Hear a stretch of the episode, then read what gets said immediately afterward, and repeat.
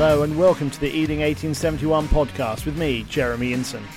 I'm talking to the people involved and bringing you all the news from Ealing Trailfinders amateur men's section. I hope you enjoy the show.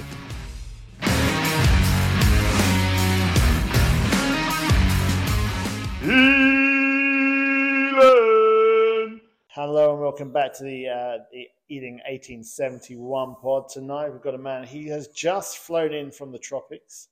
Um, his little, uh, his Celtic skin has survived the, uh, the sun. Uh, and so, with no further ado, welcome to David Niven. Tell us where you've come from and, and what you were doing out there.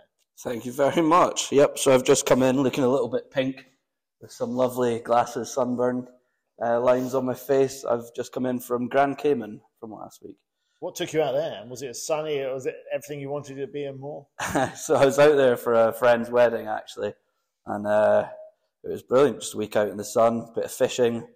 Well, no fish caught, of course. Uh, some snorkeling, and uh, yeah, a lot of fun and a lot of parties. So, sort of a mid season break, refresher yeah. for the rest of the season. Some January sun, top up on the tan. And why? God, we all wish for that. Let's not let's not dwell on that.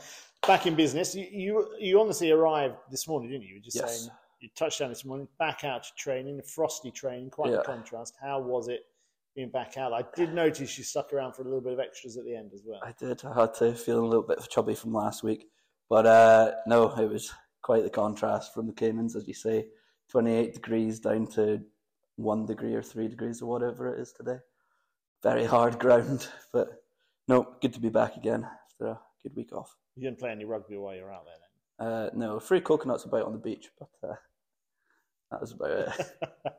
yeah, all right, we'll stop it. We've, we've been suffering the cold, Dave, so we'll, uh, we'll leave that. we'll park the sunshine. How were the boys out? I mean, it was a good win at the weekend. They had 31 17 against Hendon here.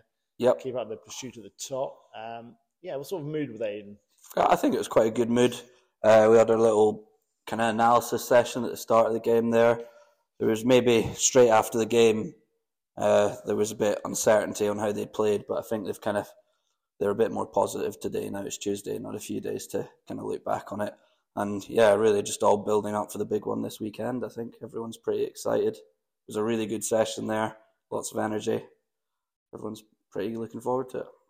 Your hand's going to be in the mix for that one. London Scottish away, top of the table clash, isn't it? fingers crossed. It's my favourite team to play.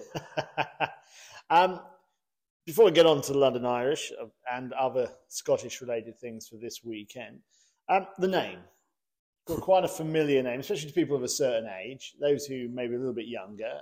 Uh, David Niven. Do you want to explain who the, the more famous namesake is? Yeah, well, I never used to get much of this back home because people up there don't seem to really know him. But the minute I arrived down here, I kept on getting asked if I was any relation to him which sadly I'm afraid I'm not.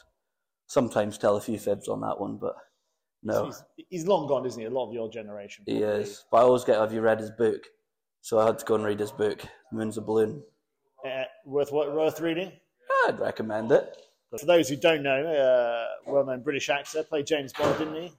Uh, yes, he played did. In, in Casino Royale, one amongst others. Fogg, Eight Days Around the World.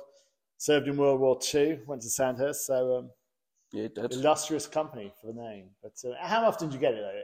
Is it a daily thing? Uh, oh, it's kind of calmed down, but when you first moved down, you're meeting loads of people. It was a lot, so I had the book read in the first couple of weeks, just to, so I could drop some knowledge. And so, what brought you down to Ealing in the first place? Obviously, you moved down from Scotland. Yeah, so I got a job um, down here. Uh, moved down with my girlfriend at the time, and Ealing was kind of central to the two places that we got a job. Landed in Ealing and never really looked back. So what year was it you joined? Do uh, you remember your first opponent? Yeah, 2018. My first game was for the Exiles against, I want to say Twickenham. I think it was down that direction. You were playing at 10. Quite possibly, quite possibly. Yeah. Down there, is it the one down by the river? Down by one of the. It was quite watery, quite boggy. Yeah, watery and boggy. Yeah. Seem to remember. It's certainly down that direction. I can't exactly remember the team. My performance obviously didn't put you off then. no comment. You're listening to the Ealing 1871 podcast. Bleed green! You stuck at it and you moved through the ranks. You, you were sort of there you're changing the guard in terms of the coaching, and um, how's that been? Sort of, is it you know, that new regime under Percy Mark Percival? Yeah, it was bedded pretty in? smooth transition um, by all uh, accounts. I kind of missed the uh, the actual transition because I was away working for three months last year. So when I came back, suddenly Gamage had gone and First was in. But no, it seemed pretty smooth transition. Team's still all going well. It's a, it's a good atmosphere. I mean, sort of, there's a lot of new faces, but they've integrated well. Massively. I think over the since I started in 2018, I think the uh, there was a bit of a disconnect perhaps beforehand, but since moving to the, the 1871 and the um, and then getting a lot more new boys joining, we've really got this nice together club, good culture going, and everyone getting on very well. Now, should we move to Saturday? Because there's two very Scottish related things going. Do you want to talk about the Saturday afternoon first or Saturday evening? Uh, we will start with the Saturday afternoon. Saturday afternoon. All right, London Scottish order. away. Yes, 2.15 kickoff, am I right thinking, over in Chiswick? uh, I thought it was two o'clock. But Two o'clock. Well, two, it's- two, two fifteen. You, you just miss the Yeah. opening exchanges if you turn up for Exactly. But a big clash. They're both teams doing very well, both around the top of the table. Yep, massive clash. I think we're both fighting for promotion. Um, I think in general, London Scottish is probably one of the games we always look forward to. It's always hard fought, and uh, yeah, It was a twenty. It was a very. I mean, it was 28-17. It couldn't be any narrower, could it? no. Earlier on in the season here, what was that match like? What do you remember? What do you take from that match? Um, so I actually unfortunately missed it. Was at my dad's sixtieth, but I was following it very closely. On the WhatsApp. And uh, I think, uh, by the sounds of things, Ealing, and I haven't watched the video, Ealing got out the blocks really well, really got those first, sorry, really got those first scores in. And um, and then kind of Scottish started to come back towards it in the end, and uh, pretty close finish right at the end there. 28 27 was it? I 28 think? 27, yeah. So, so that's Just missing a for you as a, as a Scot, Hmm. what's it like playing London Scottish? Do you get the comments? You get a few comments from their Scottish players? Uh, not so much, to be honest. I uh, the first time I played them, uh, they ran out to the pipes. They had the pipes playing away down at um, the athletic Richmond, yeah. ground, and uh, I don't think I've ever been quite so pumped up for a game. It's brilliant. uh, but yeah, no, I uh, I'm more than happy to play against Scottish. That's the one I look forward to.